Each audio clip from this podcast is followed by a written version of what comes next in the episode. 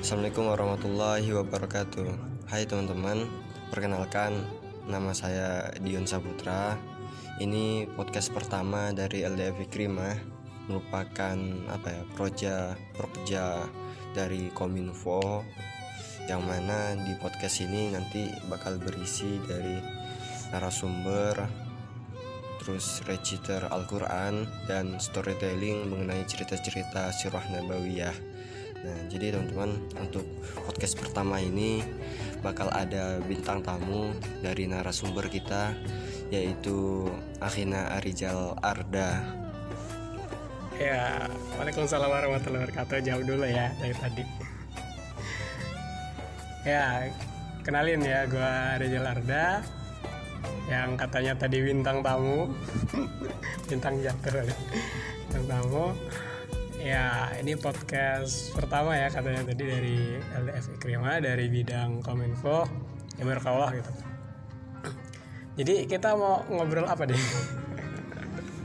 Jadi banyak yang yang mau diobrolin terutama tentang kehidupan Arijal sendiri, kita mengulik gitu. Motivasi-motivasi yang bisa diambil, inspirasi gitu. Jadi kenapa sih Arijal bisa sampai sekarang itu sampai di titik ini gitu. Jadi itu kita bisa ambil motivasi dari situ. Jadi mungkin perkenalan tadi udah ya tentang Arijal. Arijal ini teman-teman ketua dari LDF Krimah kalau sekarang dan juga ketua dari Ikam nah, Ikam Sawaran ya?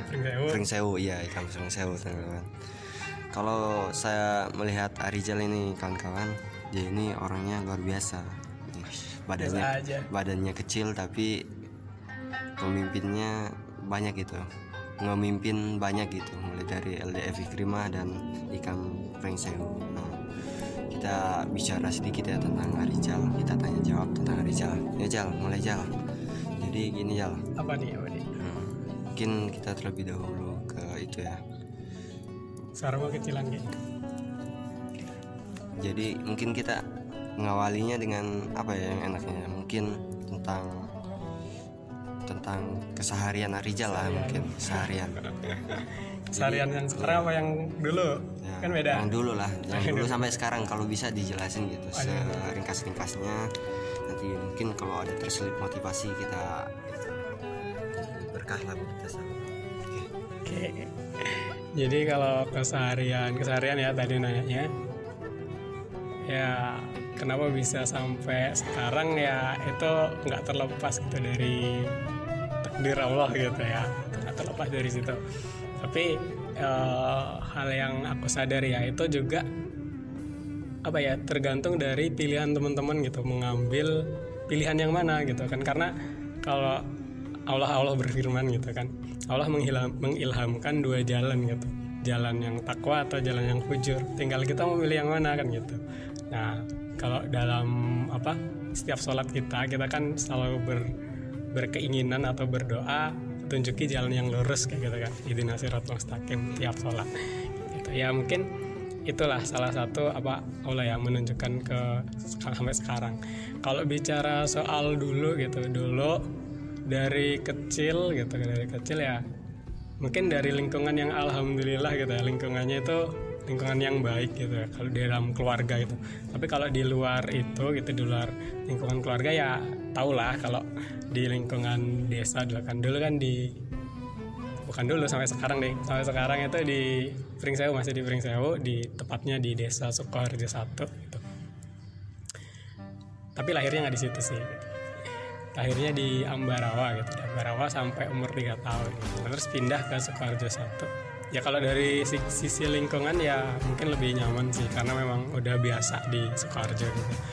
Nah kalau dari lingkungan keluarga sendiri memang udah diajarin dari kecil gitu suruh uh, bahasanya udah suruh mengenal Allah dan segala macamnya gitu. Dan Rasulullah gitu diajarin suruh ngaji. Bahkan apa ya kalau pas udah SMP SMA itu disuruh mondok gitu. Tapi aku nggak mau karena memang lingkungan lingkungan di sekitar itu mempengaruhi buat ya seneng main gitu kan seneng main. Dulu memang kesehariannya itu ya sekolah kan sekolah main main SMP SMA itu ya pokoknya main game lah isinya tuh. Main game dengerin lagu nonton film nonton anime dulu itu. Kayak apa ya kalau Naruto itu pernah katam. Jadi dari episode, pertama itu katam gitu kan. Tak ulangin lagi itu. Terus Conan Conan belum katam sekarang ya. Karena mau katam belum tamat maksudnya. Belum tamat. Sekarang udah episode berapa itu? Seribu kayaknya. Dulu itu seribu ya? Seribu gila.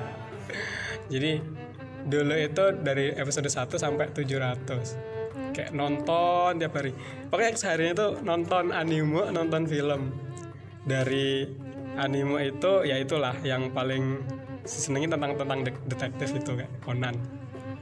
Itu bisa sehari itu bisa lebih dari 10 episode apa ya. Kalau satu episode itu kan sekitar 20-an 20 menitan ya. Itu opening sama endingnya di skip gitu. Di skip. Seneng anime kan kan seneng lah kan sering nonton juga oh, kadang-kadang jadi Hokage? Iya mau jadi Hokage ya jadi jadi itu tadi mungkin dulu itu. dari kisah Harijal bisa sampai sekarang ya. Dulunya seorang wibu kalau kita- ya seorang wibu kalau kita menamakan gitu. Seorang wibu.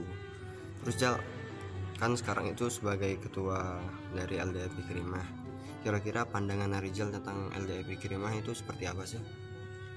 LDV Kirima ya. Kayaknya kok loncat loh nanti dulu. Kayaknya masih harus disambung dulu sama kenapa bisa di apa masuk situ gitu ya? berarti kita masuk di itu. Kenapa sih bisa masuk ke LDIP Kirimah LDF dan LDK gitu lah ya? untuk seterusnya itu ke lembaga dakwah inilah gitu. Oke oke. Nah dulu emang mikir dulu tuh nggak cuman itu ya nonton itu. Jadi ya film juga gitu. Terus main game mabar tiap hari gitu tiap pagi. Biasanya kan tiap pagi kayak ngaji kajian kan kalau orang-orang sekarang kan gitu. Orang-orang hijrah lah bahasanya. Kalau dulu itu tiap pagi sore malam itu main game mabar. Kalau teman-teman tahu apa ya sejenis Mobile Legend lah MOBA gitu kan. Dulu namanya Vainglory sekarang udah dead game itu udah nggak ada yang main. Ada paling sesa- beberapa gitu tapi developernya udah melepas gitu. Nah itu mabar lah bahasanya pernah ikut turnamen segala macamnya gitu. Sampai tiap malam itu apa ya nonton YouTube cuman bawa mau nonton itu doang gitu itu doang. Gitu cuman terus itu SMA cuman SMA SMA SMA SMK dulu dong SMK ngambil teknik komputer ya gitu. Nah cuman pas mau lulus itu di kelas 3 mikir mikir ini aku ngapain sih gitu kan? Aku ngapain loh? Kayak gini nonton anime terus main game. Terus aku mikir ke depannya tuh kepake enggak loh? Kepake enggak sih gitu? Buat keseharian kayak kalau main game itu kudu paham item kudu paham jungle tuh paham laner rom terus eh, hero-hero counter gitu kan. Dulu dulu ya mahamin itu gitu. Kayak terus ke depannya buat aku tuh ada impactnya nggak sih? Ada dampaknya nggak? Speaker dari situ ya udahlah nanti pas bukan nanti ya. Aku harus mencari gitu aku harus mencari apa sih yang eh, kehidupan ini gitu. Kehidupan ini sebenarnya tujuannya ke mana gitu. Ya walaupun lingkunganku tuh eh, mendukung ya di dalam keluarga itu. Bahkan ru- di rumahku itu pun banyak buku-buku Islam kayak bulu-bulu marom terus majalah-majalah Arisalah banyaklah hadis eh, Bukhari itu ada gitu. Cuman nggak pernah baca itu gitu. Cuman sibuk ke itu ya yang tadi itu gitu. Cuman habis itu mikir mikir di situ ya udahlah terus eh, masuk ini kan masuk kuliah kan. Kemudian nyari-nyari eh, tentang gimana sih apa tempat yang wadah ya wadah buat belajar itu. Belajar Islam mana gitu kan. Ada banyak sebenarnya UKM UKM gitu kan terus nanya juga ke orang tua milih mana gitu. Yaudah yang dakwah aja karena kalau dakwah itu ini kan ada lembaga dakwah gitu binaan dakwah gitu kan di Bapinda gitu. Nah kalau dakwah itu kan nggak cuman belajar Al-Quran atau hadis tapi bagaimana cara berdakwah gitu. Kalau udah belajar itu berarti Al-Quran dan hadis itu dipelajari gitu kan. Iya juga kataku ya udahlah masuk situ gitu. Masuk lembaga dakwah. Nah di situ dikenalin sama uh, teman-teman yang selalu mengingatkan dalam kebaikan gitu kayak wah ini beda nih. Dulu aku nggak kayak gini gitu kan. Dulu lingkungannya tuh beda banget ya beda banget ya jadi uh, ngerasa lah bahasanya ngerasa di situ gitu.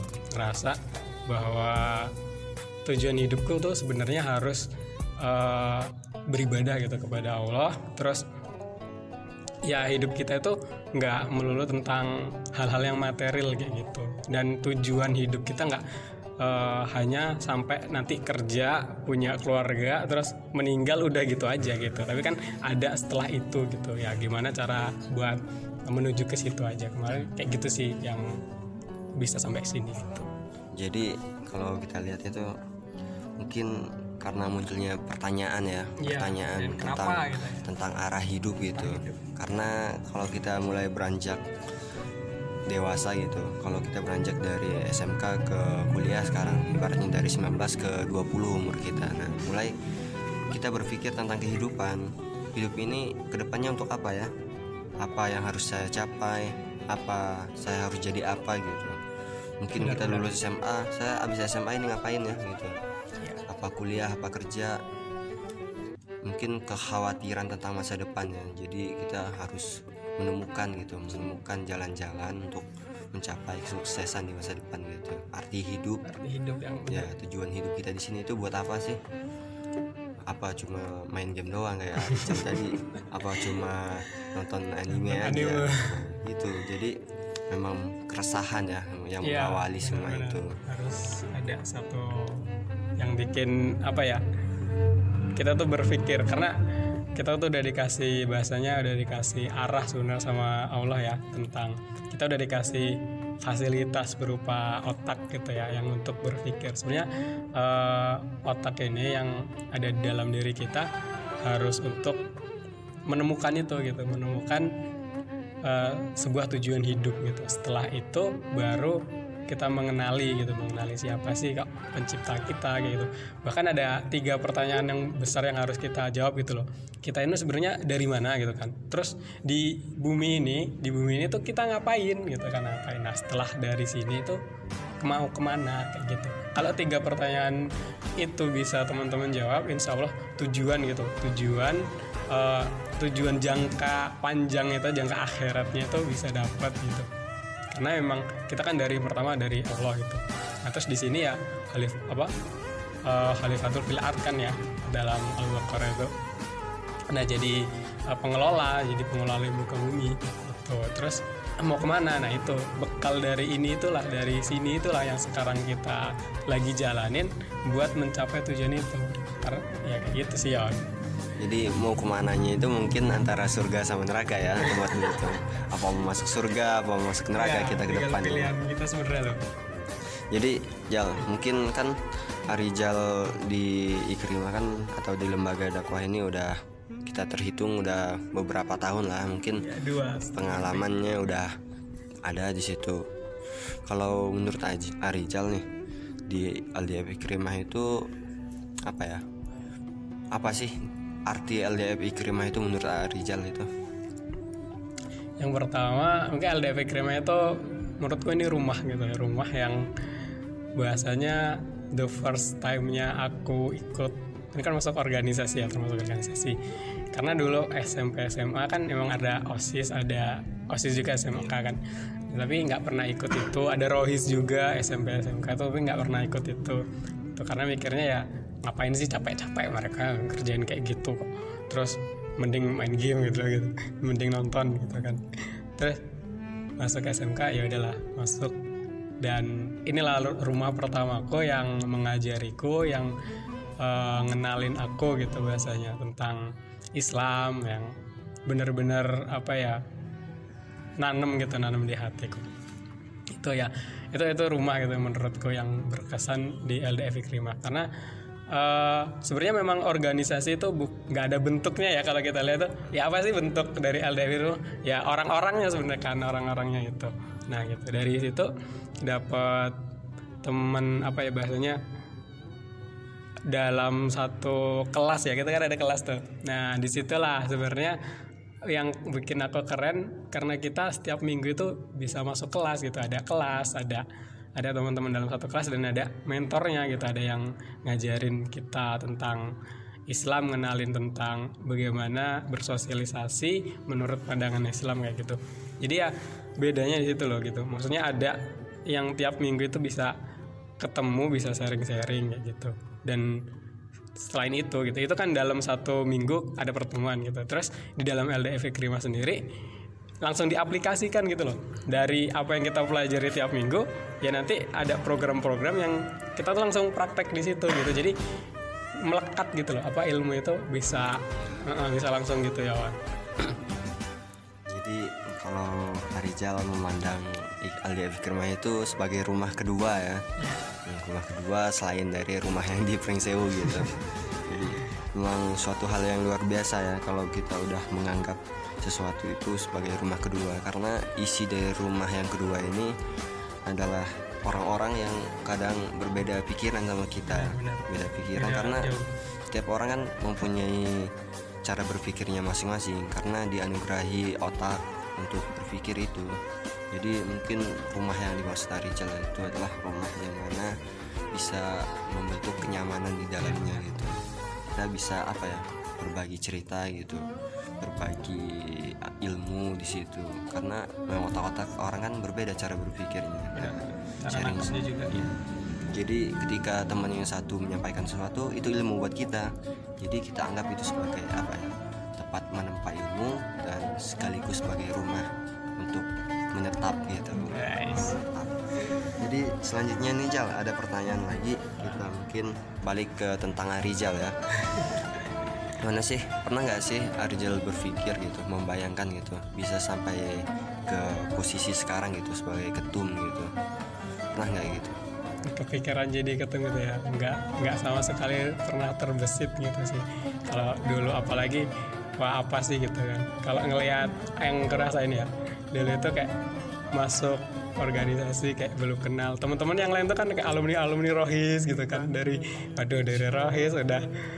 Ya sebenarnya kalau ada rasa bahasanya teman-teman yang waduh aku bukan bagian dari mereka gitu. Tapi aku merasa aku butuh sebenarnya di sini gitu. Ya ikutlah sama mereka walaupun nggak ngerti ya nggak ngerti apa bahasanya dulu itu? Nah ini bahasa apa sih? Kayak Vicky Terlalu gitu gitu ya terlalu oh, oh, aduh.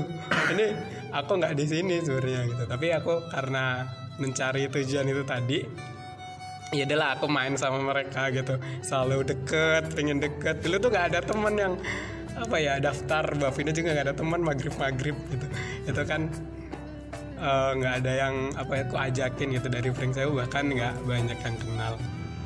Ya eh, itu sih gitu. Jadi bisa nggak kepikiran gitu. Nggak kepikiran karena memang dulu itu ya ya begitulah. Tahu sendiri nonton anime main game.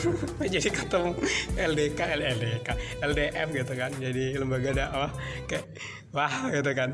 Jauh gitu. Jauh dari sisi keilmuan juga. Ilmunya ini taunya item-item game. Dulu itu kan. Mobile Legend ya emosinya kayak gitu. Jadi nggak ada sih terbesit buat wah jadi ketum jadi apa gitu. Jadi bahkan ada ambisi ke situ juga nggak ada. Ya ya pengen belajar itu aja gitu. Tapi yang aku dapat ya dari kok apa di posisi sekarang itu banyak yang nguatin banyak yang ngasih masukan gitu ya inilah tempat belajar gitu. Kan ketika kamu dapat satu amanah nggak nggak jangan ditolak gitu jangan ditolak. Inilah gitu yang kamu inginkan sebenarnya.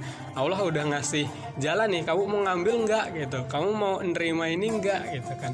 Terus ya udahlah diambil gitu. Jadi ya setelah merasakan beberapa bulan beberapa di sebelah juga beberapa setengah hampir setengah tahun ya dapatlah oh ini toh gitu. Oh ini toh jawabannya gitu. Jadi nanti teman-teman akan merasakan sendiri eh, apa yang teman-teman dapat ketika di amanah itu gitu. Dulu juga awalnya sebelum menjadi ketum ya kan jadi kabit-kabit tuh. Baru masuk loh baru masuk L- LDF baru masuk Bapinda langsung jadi kabit media. Ini apa kataku ini? Aku mikirnya dulu jadi panpel. Cuman berapa minggu. Kok lo jadi ini apa pengurus satu periode? Waduh gitu ya udahlah akhirnya dari situ sebenarnya ya. Eh, hal-hal yang langsung dipaksa untuk dewasa. Karena eh, terpa- apa pertama itu terpaksa terus biasa terbiasa lalu luar biasa ya gitu. Kalau kata luar Kak Imam gitu sekarang. Aja ya. aduh. luar biasa sekarang. Makanya eh, ikuti aja prosesnya gitu. Kalau kata senior itu udah jalanin dulu aja gitu. Nanti akan dibimbing gitu. Karena jangan melupakan satu hal gitu. Ada Allah gitu. jadi semuanya berjalan apa adanya ya. Ya, dengan apa ya?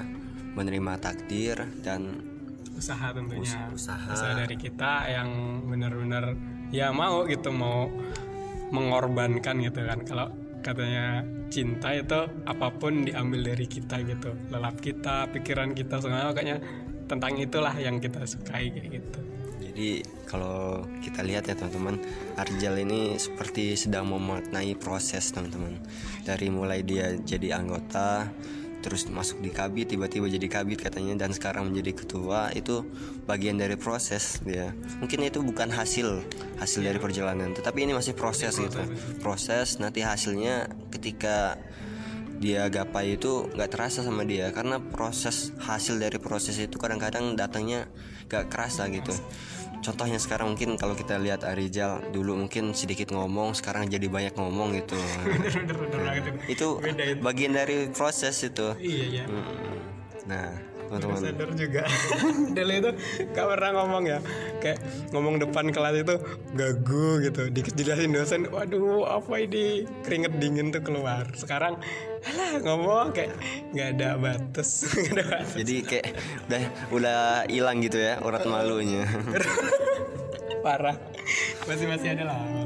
Ya jadi ya bisa kita ambil ya teman-teman itu apa maknanya dari apa yang telah Arijal sampaikan memang proses itu sangat penting untuk apa ya membentuk diri membentuk kedewasaan kita ke depannya. Memang nggak apa-apa pertamanya terpaksa terus biasa terbiasa untuk menjadi luar biasa gitu. Untuk yang terakhir mungkin ini Jal. Udah di Iya, karena mungkin udah 21 menit kita bicara gak kerasa ini. Jadi iya bosen nanti yang dengerin ngomong apa mereka ini. semoga gak bosan lah semoga gak bosan jangan bosan Jadi gini Jal, kan apa ya? Bagaimana sih Arijal itu sekarang itu memandang sebuah kepemimpinan gitu. Dan kan Arijal sendiri kan sekarang menjadi seorang pemimpin. Nah, pandangan Arijal seorang pemimpin tuh harus bagaimana dan apa sih pemimpin itu gitu. Eh, kalau menurutku pemimpin itu ya pemimpin itu harus kayak mana? Menurutku eh, tetap harus ada karakter dalam dirimu sendiri gitu. Kamu punya karakter apa sih gitu? Yang ada dalam dirimu yang itu bisa menunjang dalam sebuah kepemimpinan. Contoh bahasanya mempengaruhi orang gitu. Pemimpin kan harus mempengaruhi orang sih.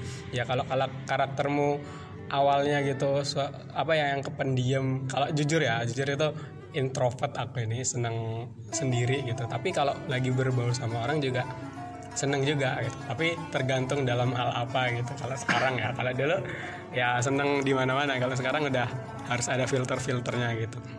Nah itu karakter pertama ya. Karakter dalam diri kita tuh harus harus tahu gitu kayak mana. Kemudian nanti kalau diimplementasikan pemimpin tuh harus eh, mempunyai jiwa yang mempengaruhi gitu. Jadi di combine aja gitu. Terus jangan lupakan juga eh, suri tauladan kita gitu ya Rasulullah gitu. Gimana sih cara memimpin Rasulullah? Nah itu dicontoh gitu dicontoh. Beliau bisa menjadi seorang sahabat ketika bersama dengan jundi-jundinya gitu kan. Bisa menjadi seorang pemimpin yang tegas gitu. Jadi memang role model kita tuh harus ke sana gitu harus ke sana. Walaupun dalam diri kita juga ingin berusaha gitu ya walaupun kalau 100% untuk sana itu wah masya Allah gitu. Jauh jauh. Tapi tetap berusaha untuk ke sana gitu. Ya itulah yang harus kita apa ya tetap role model kita harus Rasulullah gitu. Gimana sih Rasulullah cara memimpinnya gitu? Yang tadinya tegas bisa apa ya mengubah gitu. Jadi lemah lembut bisa gitu tergantung pada situasinya gitu jadi sahabat, jadi partner yang baik gitu, bukan sebagai seorang uh, penyuruh yang diktator gitu kan. Harus benar-benar mengayomi lah, merangkul gitu, berusaha untuk itu gitu. Walaupun kalau dalam tadi di- diri karakter teman-teman gitu ya, harus benar-benar keluar dari zona nyamannya itu gitu. Nanti uh, akan terasa di ujung itu seperti apa karena ada satu ini ya cerita menarik gitu dulu ada seorang uh, dia itu memang jiwanya itu bukan jiwa yang apa ya out gitu ya yang harus ngomong di depan segala macam. Tapi dia itu kalau ngomong di depan itu bisa mempengaruhi yang lain kayak gitu. Dan kalau ditanya gimana sih perasaanmu jadi sekarang ini sebenarnya orang itu agak tersiksa gitu ya. Aku tuh nggak biasa kayak gini gitu kan. Aku nggak biasa tapi nanti di akhir gitu akan tahu jawabannya. Dia tuh sudah ya sudah melalui itu dan dia baru tahu ketika di akhirnya nanti oh ternyata ini jawaban dari semuanya gitu. Jadi seorang pemimpin gitu. Jadi harus yang tadi tuh ya tetap sebagai role model kita yaitu Rasulullah gitu. Harus mencontoh beliau gitu. jadi pemimpin. Walaupun ya 100% untuk ke sana kita masih jauh banget ya. Jadi memang Rasulullah itu jadi apa ya top model buat kita gitu ya, ya. untuk mencontoh kepemimpinan.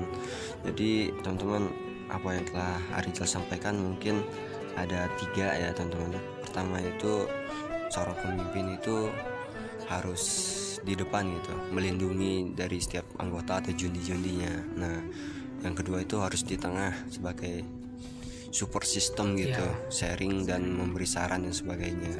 Yang ketiga itu ya sebagai pendorong buat anggotanya. Ketika anggota nggak bisa ya ya ya dimotivasi dan sebagainya. Nah itu jadi seorang pemimpin tuh. Nah Arijal ini udah masuk di fase seorang pemimpin ini. Tapi teman-teman pada dasarnya kita ini memang pemimpin ya. ya. Udah diciptakan di muka bumi ini untuk menjadi pemimpin. Nah, untuk diri kita dan lebih luasnya untuk orang lain.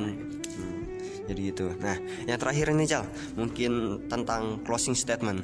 Boleh yang terakhir ini Jal apa tentang apa closing statement? Apa apa aja?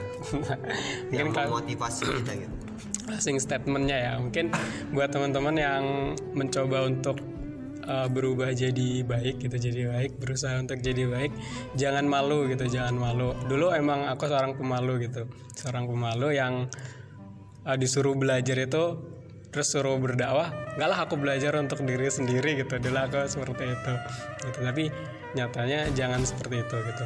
Harus uh, jangan malu yang pertama jangan malu buat belajar buat berkumpul sama teman-teman ya walaupun kita melihat waduh ilmunya lebih tinggi tapi kumpul lah sama mereka terus gitu. Nggak usah malu gitu. Harus apalagi belajar gitu. Apalagi belajar ya mau nggak bisa ya karena memang lagi belajar kan gitu. Lagi belajar. Jadi harus mau gitu. Harus mau jangan malu buat berubah menjadi lebih baik gitu. Itu sih oke jadi terima kasih nih Jal ya. Untuk ya. waktunya kita udah berbincang banyak. Gak kerasa udah 30 menit kita bicara. Semoga teman-teman yang mendengarkan ini mendapatkan motivasi inspirasi dan bisa hijrah gitu. Hijrah dari zona nyamannya yang mungkin rebahan nonton anime main game. Nah jadi bisa berubah gitu terbuka pikirannya gitu. Bisa menemukan jawaban tujuan dia hidup di dunia ini apa gitu. Hmm. jadi teman-teman ini mungkin podcast pertama kita. Semoga bisa menginspirasi kita ya teman-teman. Nah mungkin untuk podcast ke depannya teman-teman bisa terus mengikuti dari podcast LDF Ikrimah ini. Bakal banyak bintang tamu yang bakal kita undang narasumber yang bakal memotivasi kita menginspirasi kita untuk menemukan tujuan hidup gitu di di lembaga dakwah kita terutama. Nah, mungkin sekian ya dari saya Dion Saputra mohon maaf teman-teman kalau banyak salah dan ya, salah kata ya. gitu. Maaf juga kata Rijal. Oke. Okay. sekian teman-teman. Saya tutup dengan alhamdulillah dan doa kafaratul majlis. Subhanakallahumma wa bihamdika syada la ilaha illa anta astaghfiruka wa atubu ilaik